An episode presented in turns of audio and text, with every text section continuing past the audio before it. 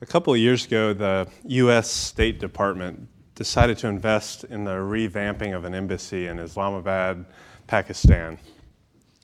There was an acute awareness of the ugly, the ugliness of the old embassy. Jay, I think you have a picture. Beautiful, right? And, and they, had a, they had a hope to build bridges um, and win hearts and minds in a predominantly Islamic country with some hostility towards the West through art the State Department decided to procure a statue from American artist John Baldessari for a mere $400,000 that would act as a sentry to the embassy and riff off common scripture to both American Christians and Muslims. The camel contemplating the needle. It's a life size cam- camel. I really want to affirm the impulse to that you know, beautifying normally cold spaces through art like that. I, I want to affirm that impulse that it has a real place in the middle of diplomacy and reconciliation, of hospitality. But surely y'all see the irony here, right? Embodying a text about the incompat- incompatibility of money and eternality in a piece that costs 320, 320 times the average annual income of a Pakistani citizen. It's easier for the camel to squeeze through the eye of the needle than for a rich person to enter God's kingdom. As we march towards Holy Week through this Lenten season of repentance, of prayer, and fasting, we ask for God to reorient us to Himself, to bring us back from all the ways that we've gone astray all the gods, lowercase g, that we worship that aren't the triune God. We ask Him to bring us back from the exile of our sin, our unfaithfulness, in some cases, our apathy.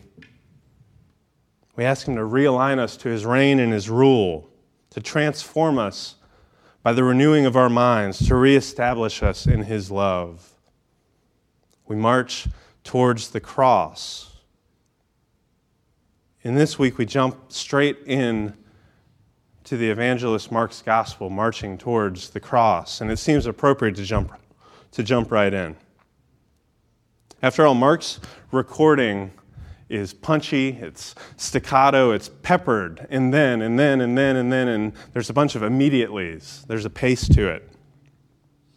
It's been called a passion narrative with an extended introduction, telling the story of Jesus' entrance into Jerusalem for his trial and death on the cross takes up about a third of the story.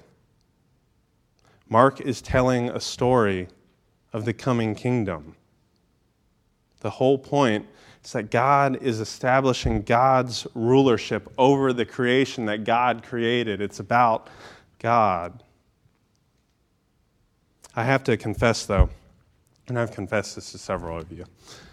I'm not a great story reader. I'm not great at reading fiction. I consistently feel like someone is going to revoke my ordination when I tell them that I've never read the Lord of the Rings trilogy and not a whole lot of the Chronicles of Narnia, or even Harry Potter for that matter.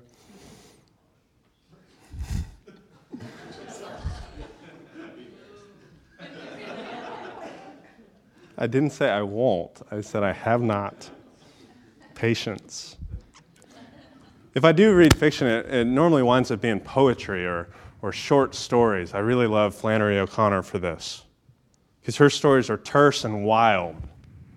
There's no time for long winded ruminations about what someone might be feeling or thinking, or descriptions about the shade cast on the bedroom floor. No, just action and irony. It's bare, sometimes even grotesque. Her words are apocalyptic. So are some of the deeds. They break in on the present and leave an impact. Sometimes that impact is a bruise, sometimes it's a scar. And that's what Mark's gospel feels like to me blunt and ironic at times. Because sometimes you have to say one thing and mean the other for, you know, like the poem earlier today, for us to break up some of the ground, to unearth and to disturb some of the deeply disturbing foundational things we've come to rely on.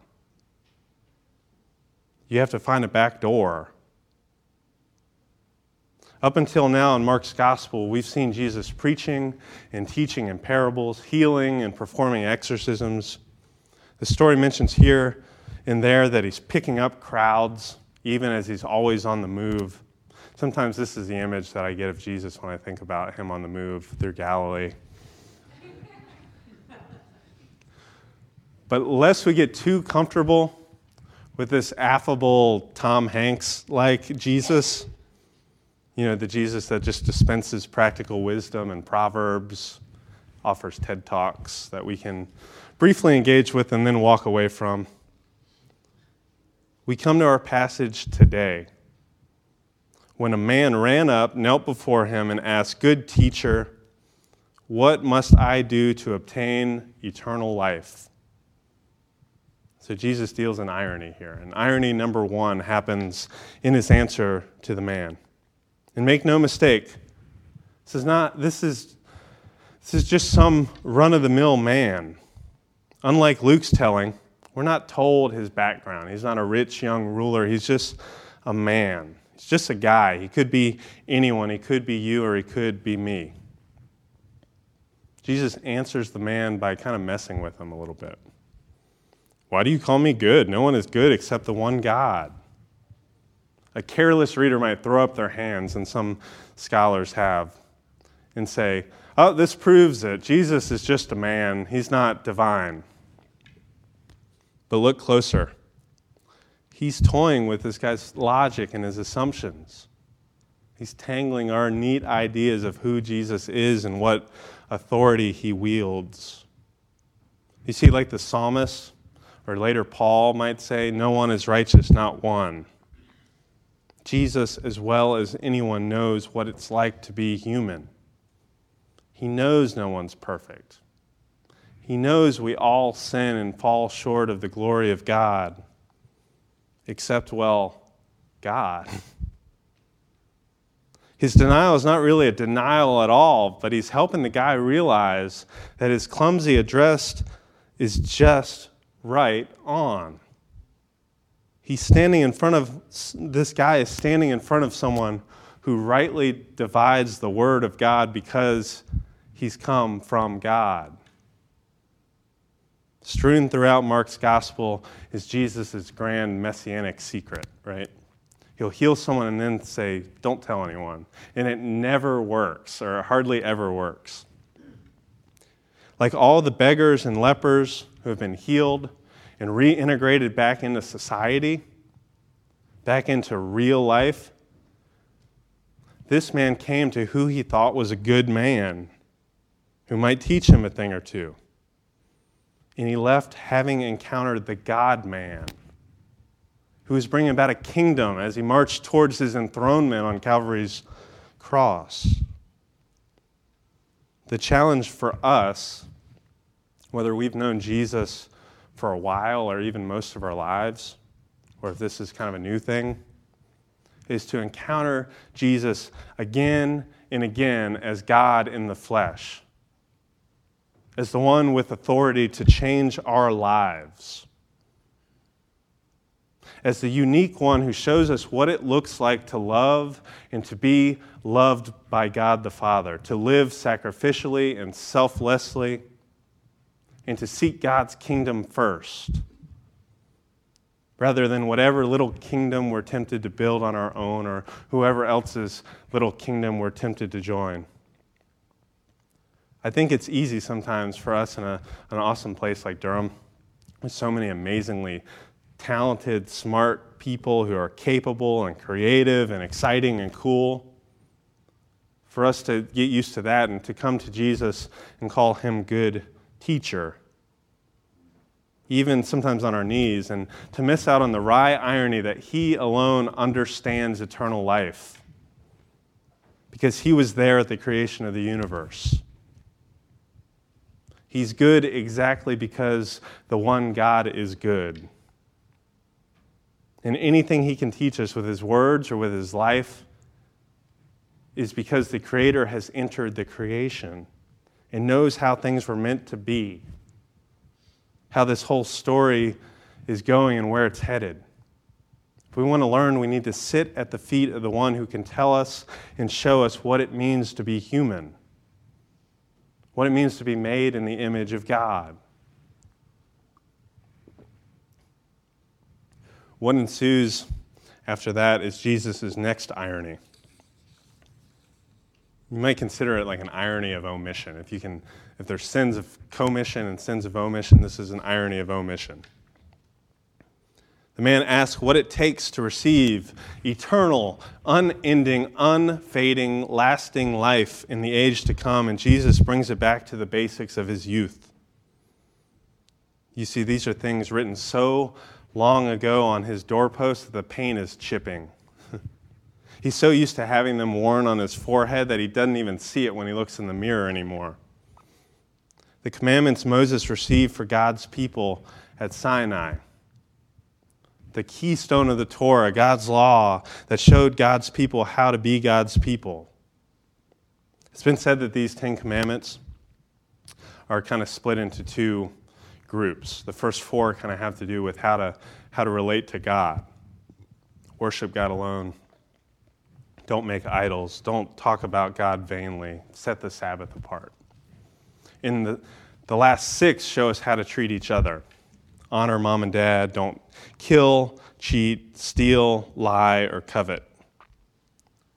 Jesus interrogates him based only on the latter group. You know the commandments don't commit murder, don't commit adultery, don't steal, don't give false testimony, don't cheat, honor your father and mother. Last week I was on this, this website for a Catholic retreat center that a pastor friend of mine was telling me about and I checked out the calendar of events and what they had lined up. And several months ago, there's a secular Franciscan retreat. I was like, what is a secular Franciscan retreat? I'm not really sure what that is or how it works, but I imagine the impulse to be a lot like the young man's. An earnest achiever who's done the right things, even treated people well, but failed to relate and recognize God even if he was standing right in front of him.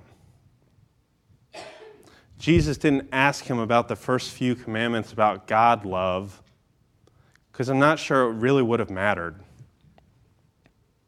For all his good intentions, for all the success his wealth signaled, and let's not, let's not demonize wealth. Like, wealth means you're on the right track, that you're being blessed. For all of that, even for all of his humility for coming to Jesus to get a crash course in eternal life, it didn't really seem like this guy was picking up on Jesus' irony. If Jesus had asked him if he'd loved God, didn't make idols, kept the Sabbath, I'm sure he also probably would have answered in good conscience that he had.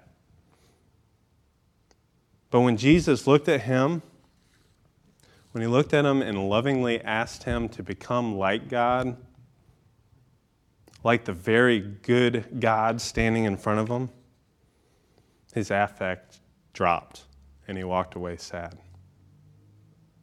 This is years before Paul would describe Jesus' whole life, death, and the trajectory of his followers.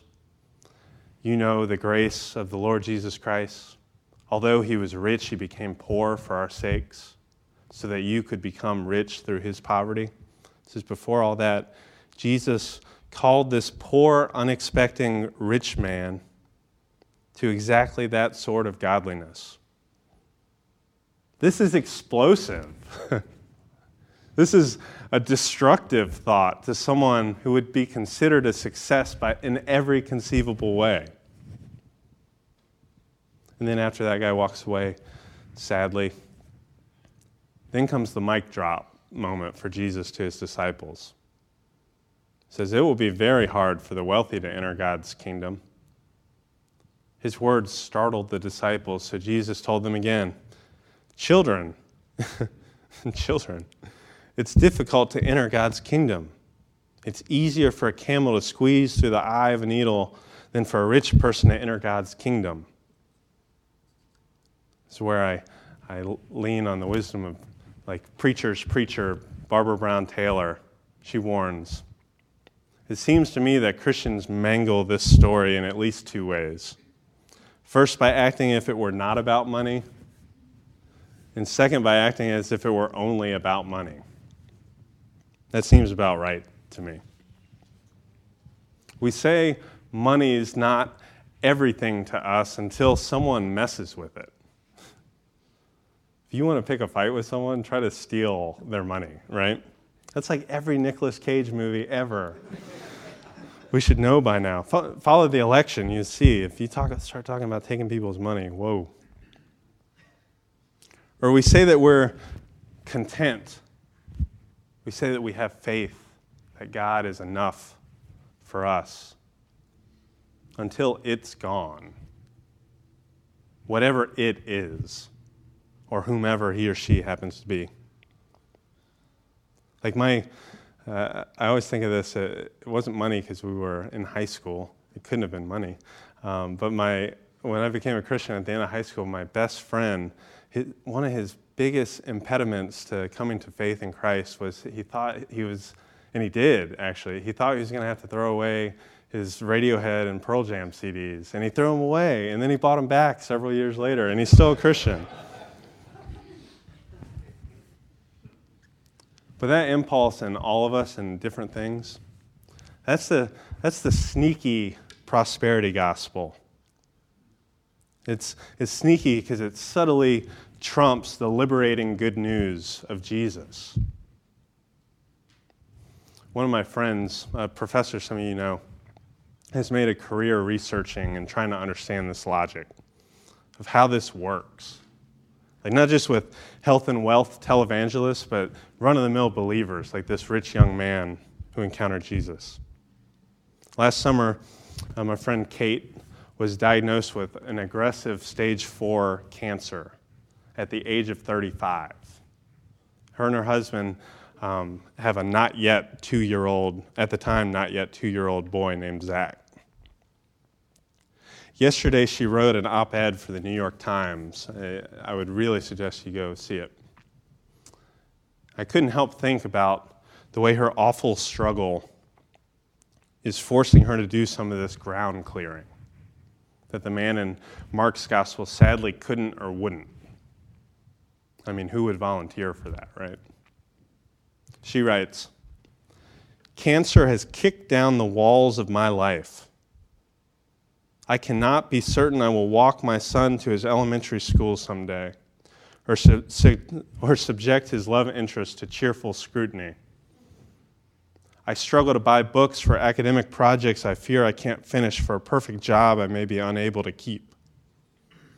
And then she, she continues later Cancer requires that I stumble around in the debris of dreams I thought I was entitled to in plans I didn't realize I had made.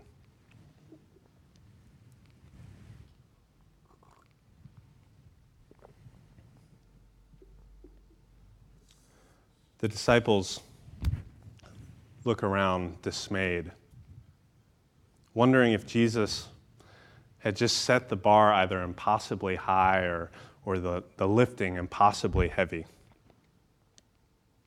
After all, you're more likely to get the United States government to buy your colorless, life size plaster dromedary for almost a half a million dollars and ship it halfway around the world than to fit the largest ancient Near Eastern animal through the smallest aperture they would have known. They're dismayed. They say, Who then can be saved? Who indeed? Jesus answers, It's impossible for human beings, but not with God. All things are possible with God. And I have like a sports ministry background, so this winds up on every t shirt and every poster. And uh, I meant to put a Kevin Garnett slide up there of impossible is nothing. You know, this has got to be one of the most decontextualized verses. But Jesus says, It is impossible with human beings, but not with God all things are possible with God.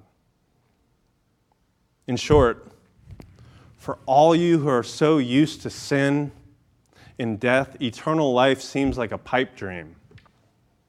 That only in the person of Jesus Christ is this impossible intersection of God and man, of eternal and temporal, of rich and poor, of insider and outsider.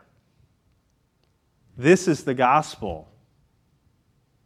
This is the impossible good news that God has come to us that we might come back to Him. That God has made the impossible possible by sending Jesus to save us and to bring about the kingdom on earth as it is in heaven.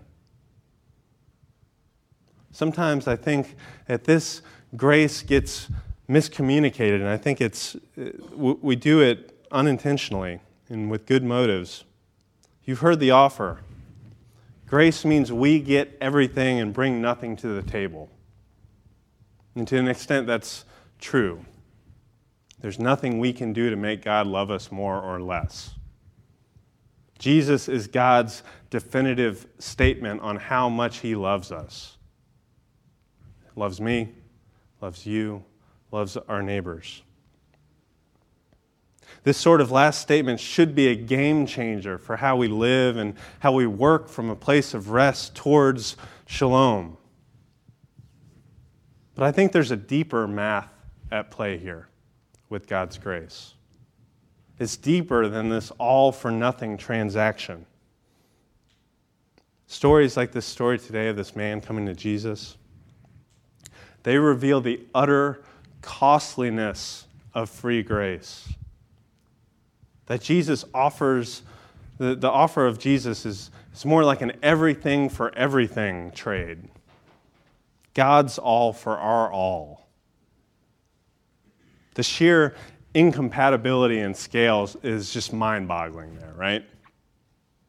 Like the man who sold everything in the field, or sold everything to get the treasure in the field Salvation and life in the kingdom begs for our participation, begs for our risk. Our treasure for God's treasure. I don't think this is some Pollyanna version of the faith. If Jesus shows us anything, it's that this sort of faith can and will get you killed. All who want to save their lives will lose them. But all who lose their lives because of me will find them, he says in Matthew 16. Such is the ironic way of the Christ. Such is the ironic way of the cross. That sin and death and Satan and the Roman Empire and the religious elite all conspired to kill, steal, and destroy Jesus' life to thwart God's rescue of God's creation. And all these efforts to short circuit only empowered that plan, only launched the kingdom. What the enemy meant for evil, God made good. So each of us are invited. Invited to what one paraphrase says the great reversal. Many who are first will end up last, and the last first. Jesus calls us to follow him. This morning, calls us to follow him and don't overpack. Just come. Come with all your all yourself. Come with all of your baggage and let him give you his easy yoke and his light burden. Empty your hands. Think about that. Think about that when we're praying here in a minute. Empty your hands so that you can receive. Empty your heart so that they can overflow. Will you guys pray with me?